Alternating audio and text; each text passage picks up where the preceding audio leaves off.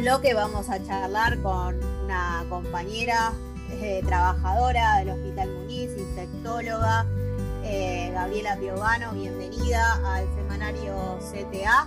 Eh, Antonella Bianco, Ariel Velázquez, Mariano de Negris y Manuel González desde detrás de cámara te saludan. ¿Cómo estás, Gabriela? ¿Qué tal, chicos? Buenas tardes y bueno, gracias por la invitación. No, por favor, gracias, gracias a vos. Eh, bueno, obviamente la primera pregunta es sobre cuál es la situación actual, digo, ya que estamos, venimos hablando de la cuestión de la comunicación y lo que no se ve, lo que no se escucha en los programas eh, y en los medios de comunicación eh, sostenidos por las grandes empresas aliadas al jefe de gobierno de la ciudad, cuál es la situación tanto de los trabajadores de la salud de la ciudad de Buenos Aires como de salud en general en, el medio de esta segunda ola de pandemia del COVID. Bueno, la situación del Hospital Muniz como de los hospitales de la Ciudad de Buenos Aires es de colapso, ¿no? O sea, ya tenemos más o menos tres o cuatro semanas eh, de colapso eh, y sabemos que en la medida que se siga circulando de forma eh, indiscriminada, digamos, obviamente vas a seguir este, echándole, como quien dice, leña al fuego y obviamente vas a seguir prolongando la duración, ¿no? Porque, digamos, si nosotros cerrásemos hoy realmente de forma efectiva, estaríamos por lo menos seis semanas más colapsados. Obviamente ese colapso queda disimulado porque suceden varias cosas. Primero, bueno, se está ventilando en las salas de clínica médica, en los shock rooms, en las salas de recuperación hemodinámica en clínicas. Eh, se está, obviamente, cada día si mueren 500 personas, bueno, se hicieron 500 camas, o sea que vos ya eh, tenés, volvés a tener una disponibilidad de camas que obviamente igual sobrepasa, eh, digamos, no alcanza para la demanda, ¿no es cierto? Pero este, a su vez, por ejemplo, provincia dejó de, ampliar este, lugares y a contraposición de la ciudad de Buenos Aires, de ninguna forma, ¿no? Por el contrario, cuando bajó el pico, el primer pico, digamos, en vez de, sostener los lugares que se habían ampliado y tal vez, por ejemplo, establecer, usar ese, ese impas para construir, por ejemplo, lugares, este, suponete en el Muñiz, ¿no? O un hospital modular más, o tal vez en el Piñero, ¿no? O en los hospitales que tienen jardines, eh, poder haber puesto ahí, ¿no es cierto?, eh, módulos de terapia, haber sostenido al personal que se contrató, por ejemplo, para que justamente, por ejemplo, se siguiera capacitando y se pudiera eh, establecer, por ejemplo, con el personal que ya venía trabajando una línea, o sea, alivianarse porque se podrían ponerle de vacaciones o tomarse licencias. No, nada de eso se hizo en la ciudad este, y obviamente el sector privado, como les digo, siempre estuvo colapsado, ¿no? Porque el sector privado es el que primero tiene que atajar a esta pandemia que casi como ninguna otra le pega a la clase pudiente, ¿no? A la clase rica y a la clase trabajadora formal que está, digamos, también en atención en esos lugares, ¿no es cierto? Eh, y al propio personal de la salud.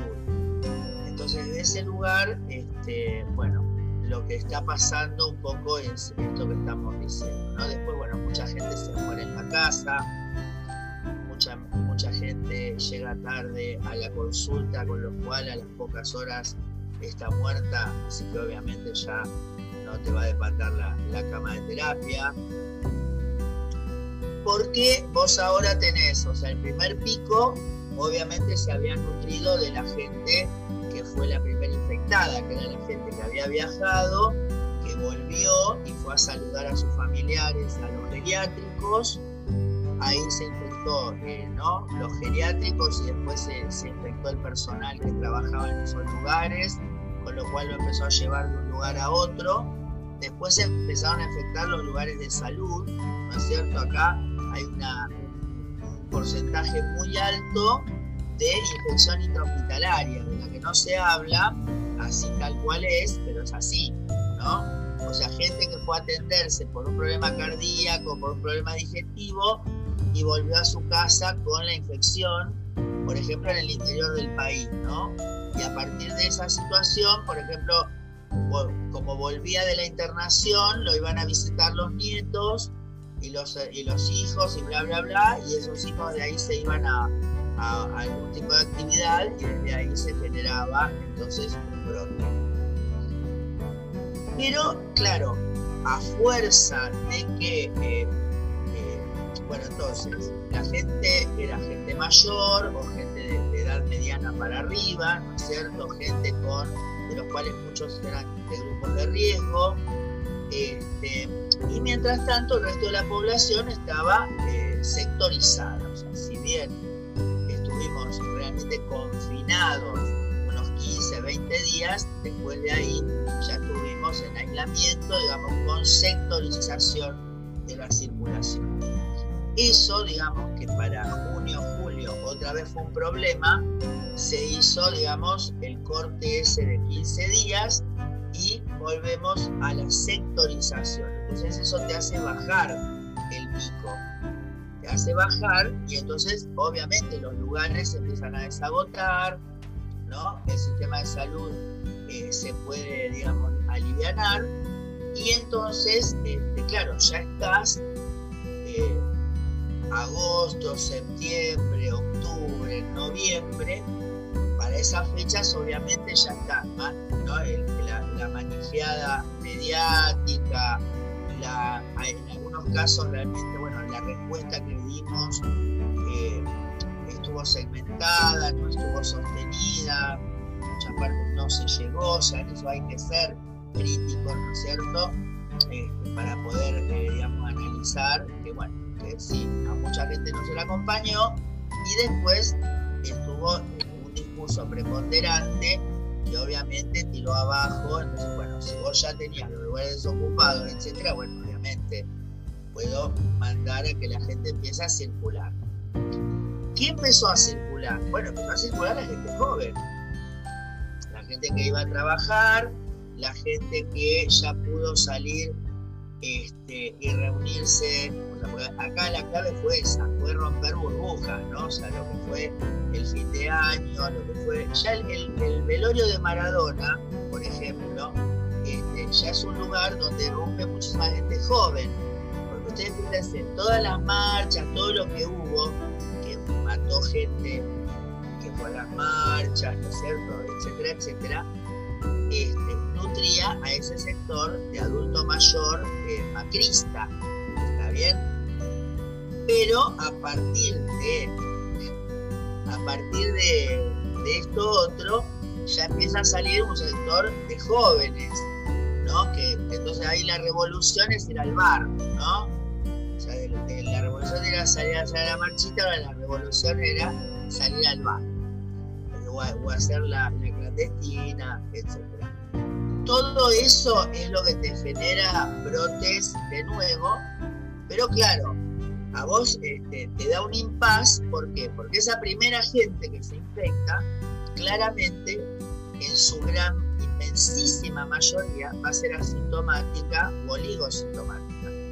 Pero con el correr del tiempo te la va a ir pasando, digamos, porque en la fiesta de fin de año ya te cruzaste el de 20 ya se cruzó con uno de 45. Y después vinieron las vacaciones y después vino Semana Santa. Entonces, obviamente, toda esa circulación, más, bueno, después ahora agregamos la escolaridad presencial, ¿no? Como, la última joya que podíamos agregarle a este, a este cóctel. Entonces, todo eso te va a ocasionar un nuevo pico, que no es una ola, porque las olas serían si nosotros hubiésemos desterrado la circulación comunitaria, hubiésemos desterrado el virus y entonces ahora ingresara una nueva cepa o un nuevo virus, ¿está bien? Esos son picos, o sea, picos que suben y bajan. Por eso siempre se acuerdan que cuando hablamos al principio decíamos, no, bueno, ustedes dicen pico, pero la forma de la curva es el pico o esa mesetada. Bueno, entonces nosotros, claro, ahí empieza a bajar, empieza a subir, pero sube en los casos, no en las internaciones. Entonces esto hace que un poco ahí, eh, la verdad que yo sé que también un poco se manejaron los números, como va a decir, bueno, estamos mesetados, bla, bla, bla. Pero ninguna mesetado, no estábamos mesetados para nada. Pero bueno, lo que pasa es que de repente se te viene encima toda la gente que ya anteriormente vos no habías visto infectarse grande cantidad de jóvenes. Entonces, lógico, era muy bajo los números de enfermos. Pero cuando ya el número de jóvenes infectados son cientos de miles, obviamente ya tenés miles que se enferman. Con la posibilidad también de que sean estas nuevas variantes que están circulando que no en sí sean más agresivas, sino que son reinfecciones que sí son más agresivas o que tal vez al darse en gente joven, que vuelvo a decir que antes era una inmensísima minoría la gente joven que estaba infectada, como ahora ya es una mayoría, vos empezás a ver que personas jóvenes con eh, sin riesgo tienen un sistema inmunológico más vigoroso que el de la población anterior que habíamos visto, que por, por, este, inmunodeficiencia propia de su edad, tiene menor eh, capacidad de fuego. Y entonces ahora gente más joven, con mayor capacidad de fuego, se daña mucho más. Entonces estamos viendo mucha gente joven enferma. Gabriela, ¿cómo estás? Ariel saluda. Bien, eh, un gusto siempre hablar con vos. Em, ayer lo escuchaba a Daniel Goyana hablar de que se desocupan 7 de cada 10 eh, camas por muerte. O sea, que, lo que, que, lo que me decís, que nos estabas comentando. O sea, estamos hablando de una mortalidad que es preocupante. La semana pasada charlábamos con Alicia Castro y bueno, había un promedio de entre 500 y 600 muertos por día. O sea, es como que un lado se naturaliza que bueno, es la consecuencia lógica, pero también esto que vos decías, ¿no? Eh, se puede hacer meseta en el Aconcagua, digo yo, ¿no? Este, podemos hacer una meseta ahí arriba este, y, el sistema de salud sigue tensionado, si bien ahora se ve como que hay una subida, bajada, depende de los días, este, sigue tensionado. Yo te quería preguntar en particular en el caso de la ciudad de Buenos Aires, cuál, cuál es la relación entre público y privado, porque en algún momento se había, vos, habías denunciado concretamente y también muchos compañeros y compañeras, que se estaba utilizando el sistema público para desagotar al privado este, y también bueno, el traslado de pacientes de los privados hacia el conurbano bonaerense. ¿Esto sigue siendo así o ahora estamos en otro tipo de situación? No, a ver, eh, vos en la, ciudad de Buenos Aires el 70% de la población tiene cobertura del, segundo o tercer sector, o sea, del privado de prepagas o de obras sociales o de obras sociales de lo que sería el gobierno de la ciudad. O sea que en realidad el sector, ese sector es el más, eh, digamos, que más este, caudal de pacientes tiene. Pero ¿qué pasa? Es un sistema totalmente descoordinado, ¿no es cierto? Porque cada uno es una isla, o sea, cada uno de sanatorio tiene su propio, perdón, cada sistema, por ejemplo, de prepaga tiene su propio sanatorio. Entonces, cuando empieza a pasar esto, los primeros lugares que se llenan son ahí. Ahora, de ninguna forma el sector público no atiende al privado. O sea, permanentemente el sector público fuera de pandemia atiende al privado. Lo que pasa es que en la ciudad de Buenos Aires, por ejemplo, eh, ya, lo, ya lo hemos denunciado que desde que inició el macrismo, porque en realidad el, periodo de luz de nuestra ciudad fue el, periodo de Ibarra. Ibarra fue la luz que tuvo esta ciudad. ¿eh? Porque antes de Ibarra era toda la política de vaciamiento que tenía, este, llegamos a De la Rúa, ¿no es cierto? Este, y cuando, cuando ingresa Ibarra, Ibarra es el que le pone las cocinas al borda, es el que arregla un montón de cosas, es el que hace que la ciudad no se inunde en la boca. Bueno, lo sacan a Ibarra y a partir de ahí se empezó a destrozar todo progresivamente. Y vos, por ejemplo, tenés la terapia intensiva del hospital Piñeiro, tiene nueve camas. Para todo Flores Sur tiene nueve camas. Entonces está permanentemente colapsado ese sector. Y eso es lo que a vos te explica por qué se muere más gente más joven en la ciudad, en la zona sur, que en la zona norte. pero ¿qué pasa a su vez entonces? Vos cuando empezó esto, eh, recordemos que hubo, vamos a decir entre comillas, una unificación operativa entre lo que es el privado y el público. Porque en definitiva, el señor que se atiende en el privado también paga impuestos. Él también eh, puede acceder al público, también es un sector el público. Por eso también le decimos, Laco, no permitas que se cierren los hospitales, porque si vos el día de mañana tenés una situación, también vas a ir a parar al hospital. Entonces, pero lo que pasó en la ocasión, estábamos diciendo este, que se hizo ya un poco más fuerte, cuando nos llegó hace poco tiempo la noticia que una sala del hospital se había vaciado para ser de atención exclusiva de obra social. O sea, iban a traer sus enfermeros, sus médicos, y entonces la pregunta para nosotros era, en pleno brote, en un momento que no estamos teniendo camas, de donde nosotros ya recibimos del sector privado lo que, lo que su Medical no puede recibir en un momento dado, te lo mandan MIS, esto es así. Entonces, pero, ¿qué pasaría con el paciente que no tiene obra social si yo me quedo sin camas y las camas que me quedan son en ese sector? Entonces, ahí hubo una muy fuerte movilización muy rápidamente de parte del personal, empezamos a salir en los medios, etcétera, etcétera, y para esa tarde se había hecho una nueva reunión ámbito de los directivos del hospital con los directivos de esas obras sociales y prepagas y decidieron bajarlo. Así que eso no sucede. Pero este, nosotros permanentemente, como a su vez te digo que, por ejemplo, en un momento dado, cuando empezó, este, había pacientes de cardiología del Hospital Argerich, por ejemplo, que se pasaron 5.000, se pasaron a un instituto cardiológico para poder que sean atendidos ahí y ocupar el sector del Argerich con COVID. Pero eso es minoritario, o sea, eso, eso es muy... Entonces, el privado permanentemente por fuera de la pandemia y todo, como pasa con las obras sociales. O sea, reciben asistencia del Estado. Eso no está mal, pero ahí está también donde vos decís, bueno, lo que pasa es que después, ¿qué hacen? Vos tenés empresarios ricos con obras sociales deficitarias. Tenés empresarios ricos con empresas que presentan avias para no pagar impuestos.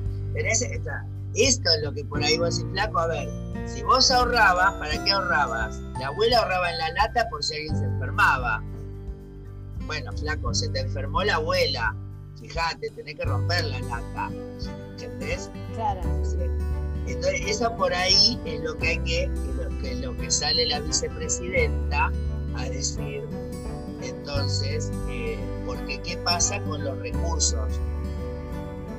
que se destinan a ese privado, cuando llegó el momento no tenían terapia, no tenían cama, no tenían oxígeno, no tienen muchísimas de las cosas que dicen que tienen para poder facturar en una determinada categoría, en el fondo no lo tienen. Y el personal de salud, bueno, el personal de salud es muy especial, o sea, porque si hay un sector que ha sido meritócrata, es el personal de salud y de educación, ¿no? O sea, esto es algo que, lo sabemos, los que nos interesa el gremialismo, ¿no? La, sindicalización de la gente como forma de relación de fuerza. Y entonces, bueno, se da, eh, porque a su vez, claro, al haber existido el kirchnerismo, este, hubo una, un, eh, estado eh, de bienestar bienestar del trabajador del cual ni siquiera fueron conscientes. O sea, se iban de viaje a Margarita, se compraron casas, se compraron autos, pero estaban puteando todo el tiempo. Todo el tiempo todo estaba mal, todo era una mierda, eh, porque ellos en algún lado este, eh, era todo un desastre. Bueno, hasta que obviamente se despertaron con Macri, ¿no es cierto? Que les tiró un pedo en la cara. Este, y ahí, ahí este, entonces ahora están todos enojados, están todos indignados. Este, porque bueno, nosotros además el personal de salud del lado público, que mayoritariamente está representado por lo que es médicos municipales y su TECBA, ¿no es cierto? Entonces ahí, bueno, ahí, ahí este, ya huelgan las palabras. Gabriela, eh, bueno, te queremos agradecer, se nos termina el programa eh, y obviamente es un montón lo que hay para debatir, todavía nos quedaron un montón de preguntas, pero la verdad que fuiste también súper clara de cuál es el contexto y cuál es la situación y obviamente quiénes son los responsables, ¿no? De que estemos atravesando una situación como tal, que no es una cuestión de, natural, sino que hay una no es ninguna cuestión mágica, sino que hay una responsabilidad política eh, del gobierno de la ciudad de Buenos Aires una, una cosita. La pandemia. Sí, cómo no. Vos fíjate que eh, salen ahora a decir los expertos, analizan que eh, la pandemia se podría haber evitado, ¿no es cierto? Y que el hecho de que los gobiernos decidieran políticamente dejarla correr es lo que nos trajo hasta acá.